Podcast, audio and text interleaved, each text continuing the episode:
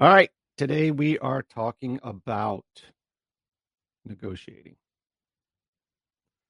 And I don't care if you're old, young, middle aged, you are negotiating every day. You don't have to be a salesperson to negotiate. Today we're going to talk about negotiate like a pro and get what you want more often. You're listening to the Productive Not Busy podcast, where our mission is to make you more money so you'll have less stress and more free time. It's all about mindset, attitude, and taking action. And your host, Wayne Weathersby, knows how to make that happen. He's negotiated and closed over $150 million in contracts while building businesses with proven success strategies that he wants to share with you. So if you're ready to make some real money, then let's get to it. Here's Coach Wayne.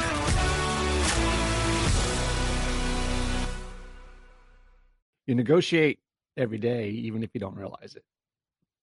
So whether it's asking for a raise, choosing a restaurant to meet for lunch, or bargaining with your angry teenager, right? You're you're a negotiator. Negotiation skills have been more important never in history. There are fewer good jobs available, right? And there's all kinds of conflict in the world all that's pretty commonplace. But while negotiations are common, bargaining effectively doesn't come easily to some people. Some people just don't get it. I was in the automotive industry for 20 plus years. There were some people that just could not negotiate. It was awful to watch. Most negotiations are ineffective, honestly, and they take way too long. Good negotiation skills must be both learned and developed. Only way to get better is get experience.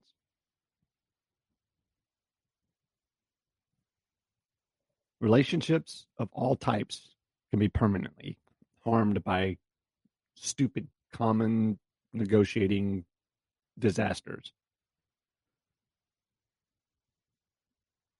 So for me, negotiations can be judged on three char- character criteria. How well does the agreement meet the needs of both parties, right? It's not all about you. If you put your customer out of business due to your high prices, you lose a customer. Or they might choose to go somewhere else next time. Next is the agreement efficient. Not only should an agreement be reached in a reasonable amount of time, it should also be practical and workable. Too many unnecessary details create an agreement that's difficult to comply for either side, and it's hard to enforce. The relationship between the parties should be improved or at least maintained. So if the relationship is harmed in any way, it's not an ideal agreement. If you get what you want, but you lose your best long term client or infuriate a, the other person, the negotiation was not successful.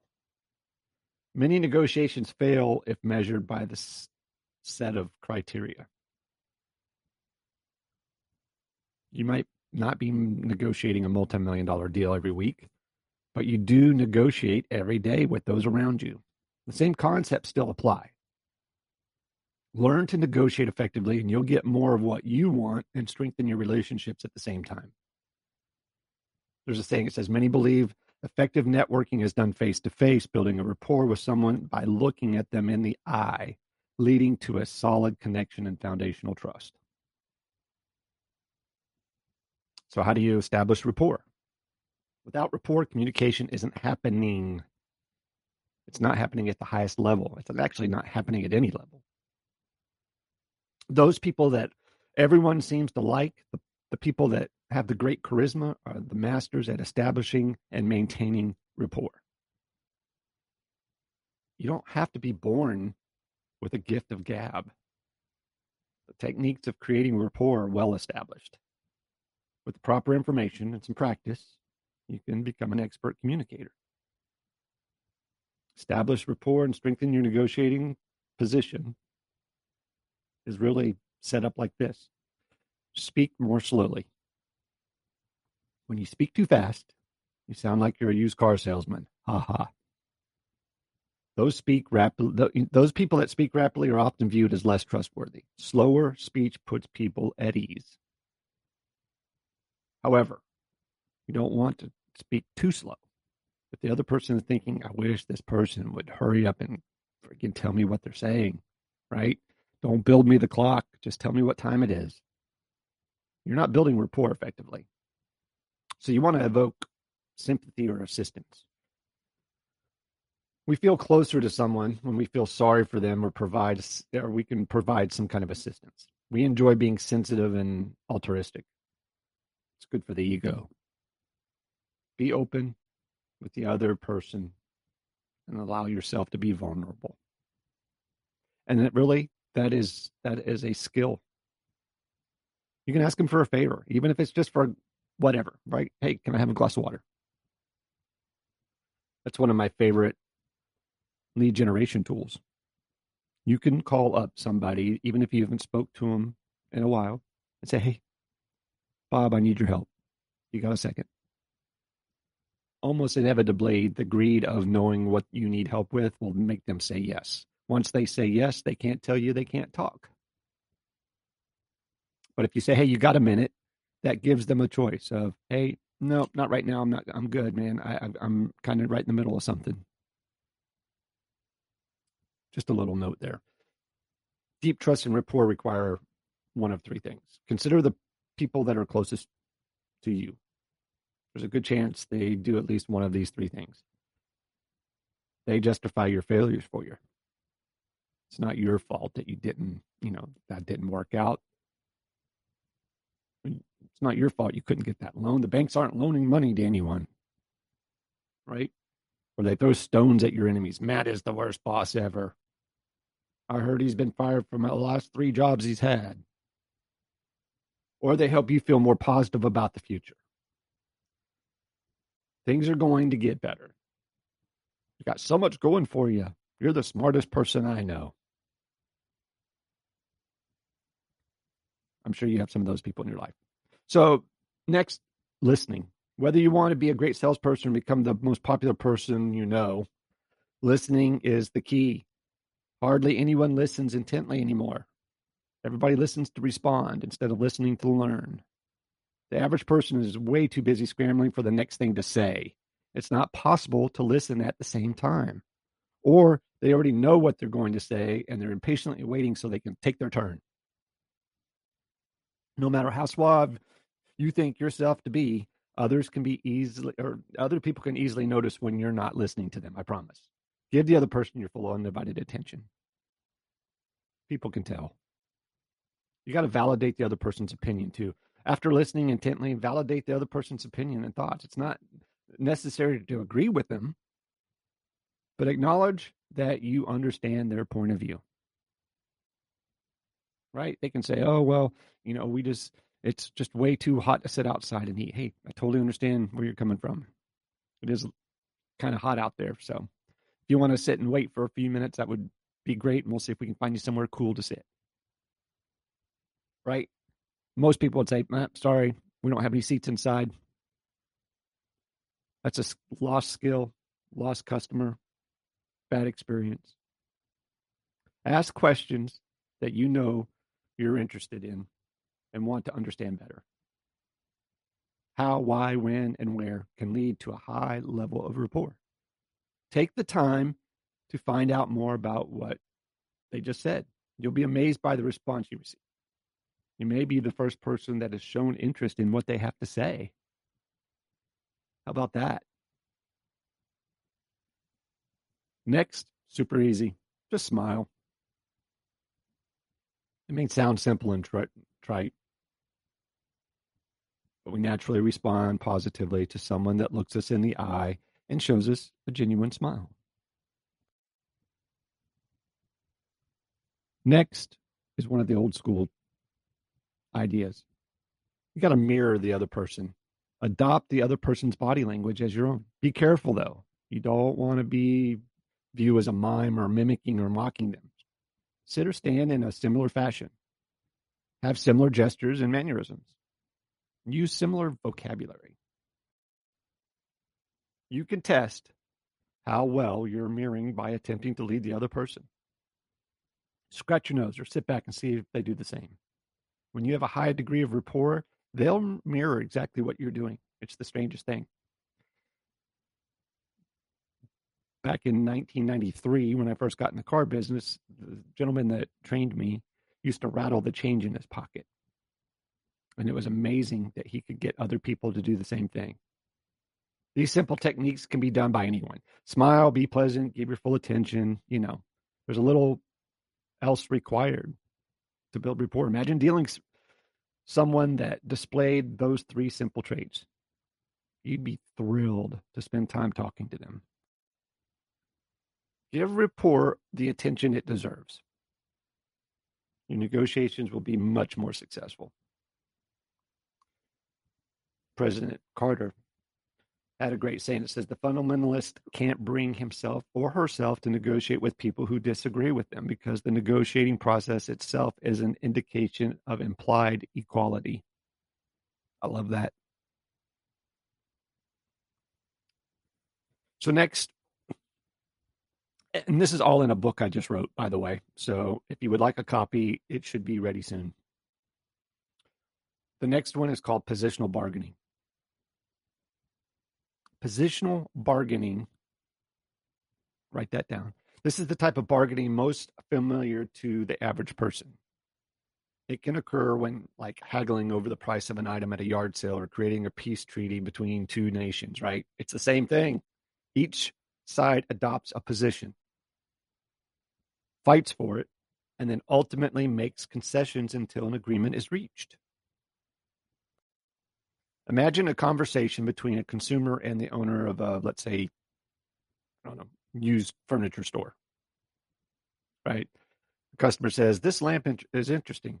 How much are you asking for it? Well, the owner is going to say, Well, it's pretty amazing, isn't it? I'd be willing to take a hundred bucks for it. Customer says, Are you serious?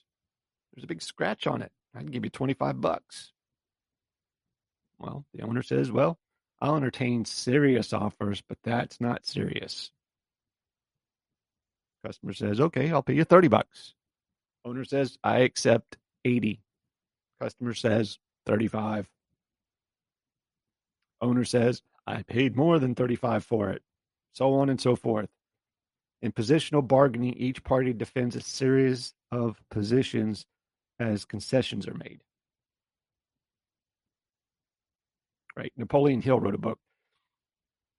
And in it, it says, think twice before you speak because your words and your influence will plant the seed of either success or failure in the mind of the other person. There are disadvantages to utilizing, utilizing this positional bargaining. You can become locked into your position. By taking a position, you're forced to defend it. By defending it, you become committed to it. The more you claim, that you can't change your position, the less ability you have to do so. Your ego becomes involved. If you say you can't go lower than 80 bucks, you're forced to admit that you're a liar if you do so. Positional bargaining is adversarial by nature. We naturally want to win.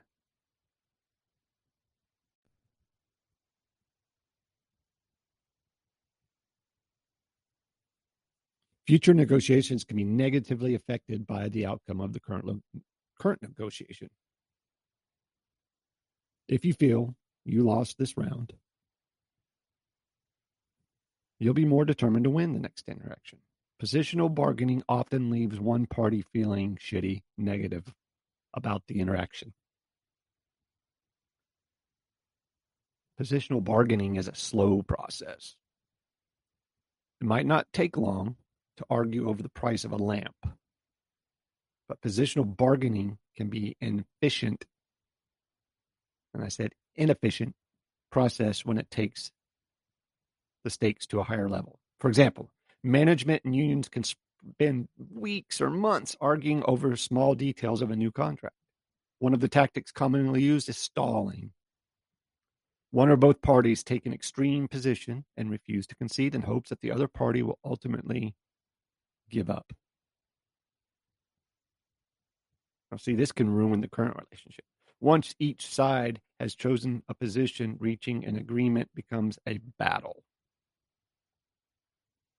Each side attempts to force the other to make concessions.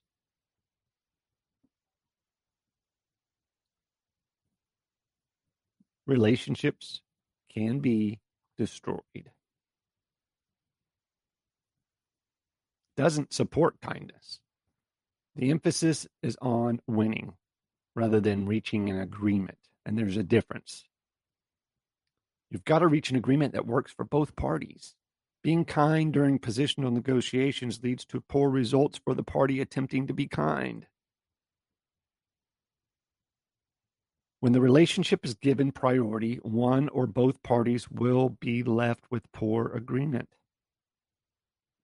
When you adopt a soft negotiation style, you're at the mercy of someone that negotiates more firmly. Sorry.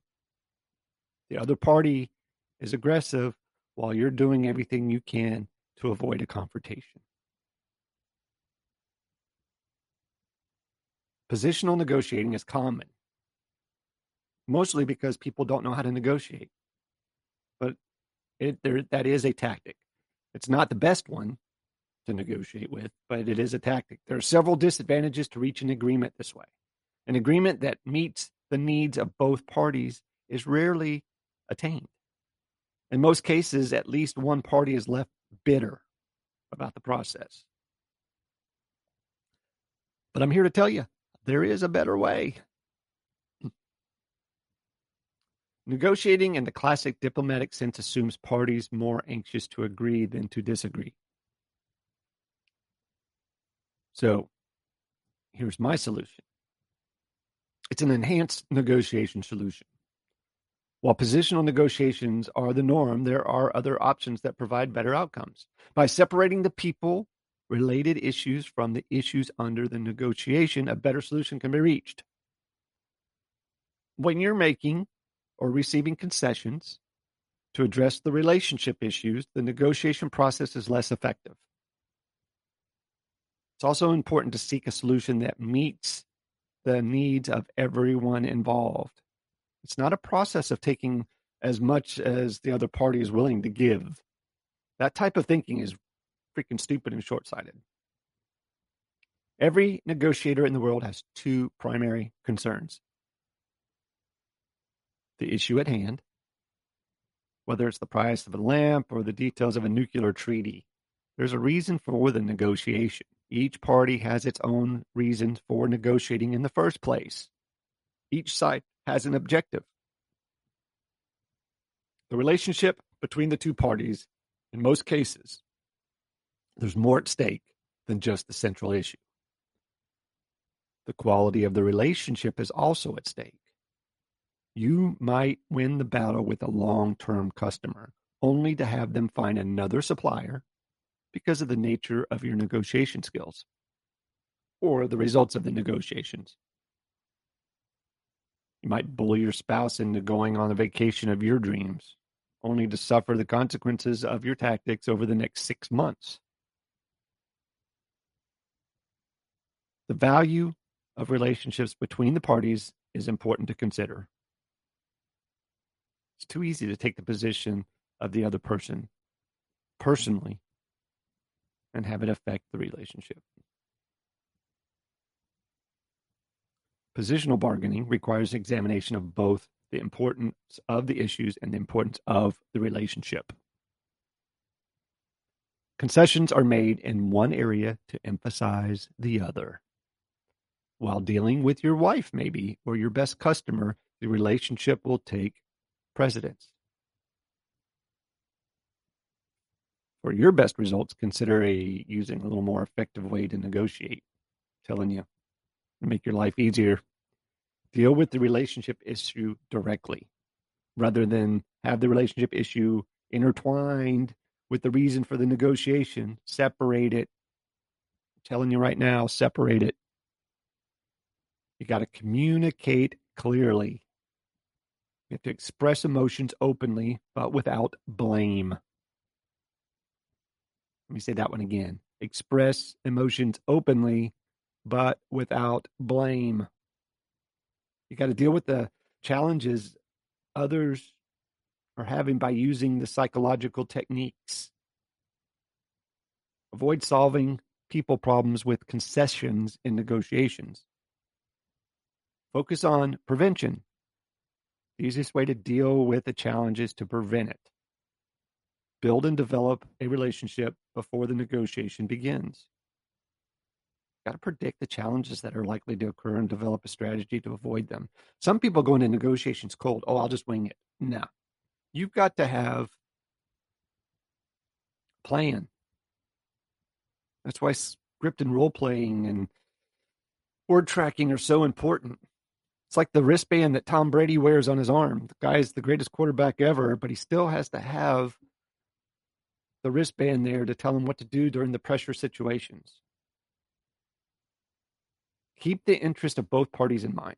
Forget about positions. Instead of taking the position and defending it to the death, understand the interest of both sides and seek a satisfying result for both parties. It can be done. This allows for multiple solutions, first of all, rather than just a compromise between two positions that are opposing. Focusing on the interest addresses the primary issue. Just because someone's position is opposite of yours doesn't mean that the interests are opposite to yours.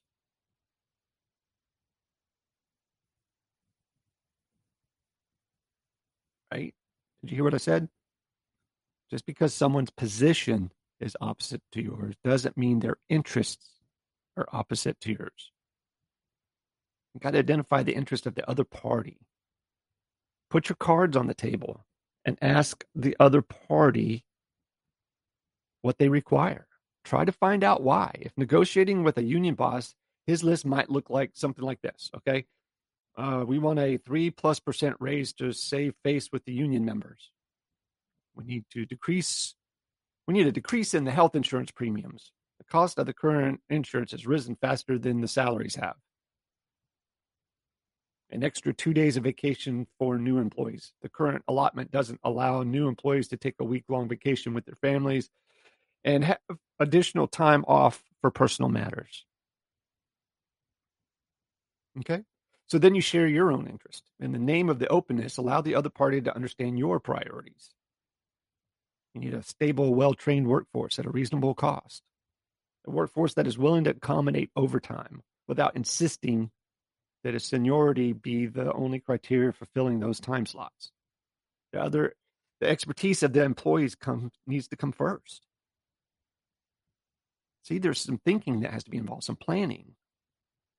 It's not a sword fight. Understand their priorities and then share your own before discussing a solution. Now it's time to create a strong position. Question their priorities. Restate their priorities in the form of a question. If you present your proposal first and then justify it, you're not being effective. So, what am I saying? Once you propose a solution, the other side is immediately going to begin formulating a response. They're not listening to your reasoning. That's why you let them go first. Explain your priorities and then offer a solution. Imagine saying to your neighbor, Hey, I want you to build a fence. Your dog won't stay out of my yard it poops on my lawn and growls at my kids. Or you could say, My kids are afraid of Fido. He growls at them, and it seems like I step in dog shit once a week. My wife is giving me a lot of grief to get this uh, issue resolved. I know that you've spent a lot of time chasing Fido all over the neighborhood. I was thinking that a fence might be a good solution to both of our problems. That's how that should go. Stay focused on the present. The past is irrelevant.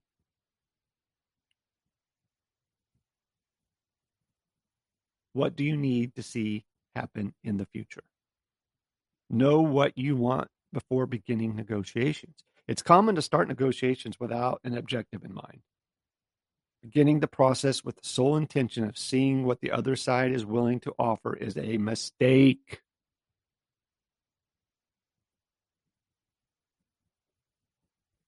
Seek solutions that result in a mutual gain. This can be challenging.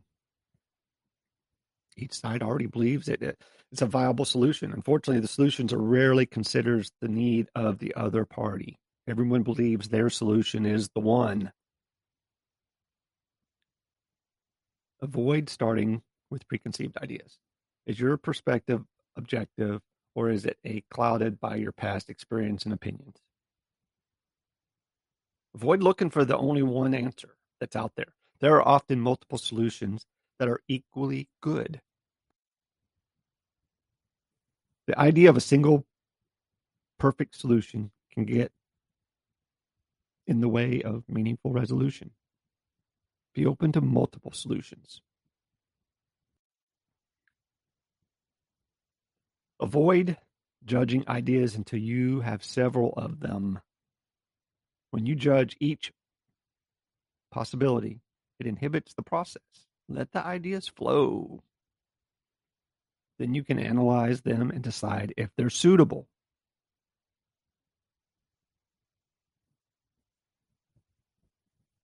Agree on an objective. Agree on an, an objective criteria. If negotiating a price, agree to search for a fair price. You might provide a figure and justify it. The other party then does the same. The objective isn't to pay the least or to give away the most.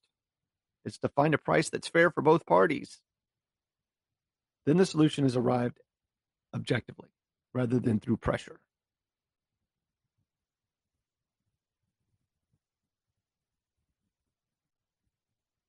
I'd like to add that the negotiating is not something to avoid or be scared of.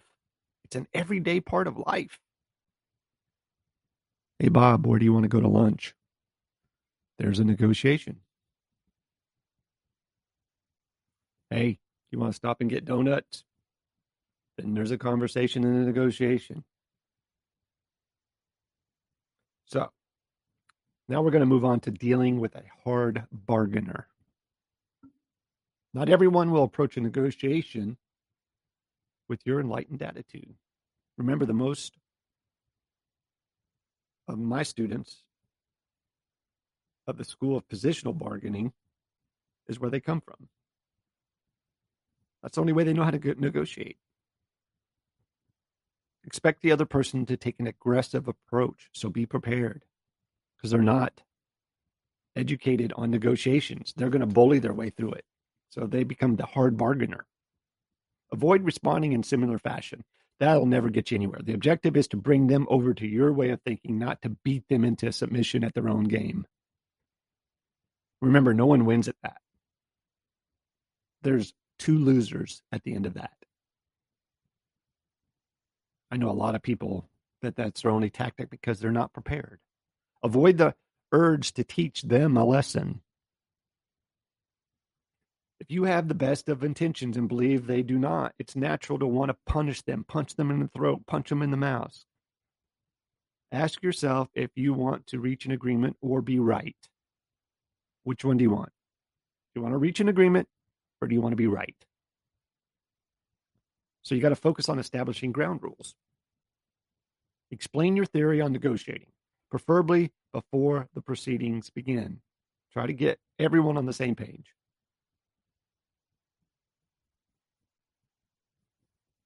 Address ineffective tactics as they rise. Call them out on the table, man. Explain that you understand their tactic and then explain why it's ineffective. Offer a more effective solution. This is the best time to propose a more effective process. Avoid falling into someone else's trap. Be confident that you have the better way of negotiating and gently move the other person to your way of thinking. Avoid taking anything personal. Maintain your composure and offer practical solutions. Like Lou Holtz said, do right, do your best, and treat others as you want to be treated.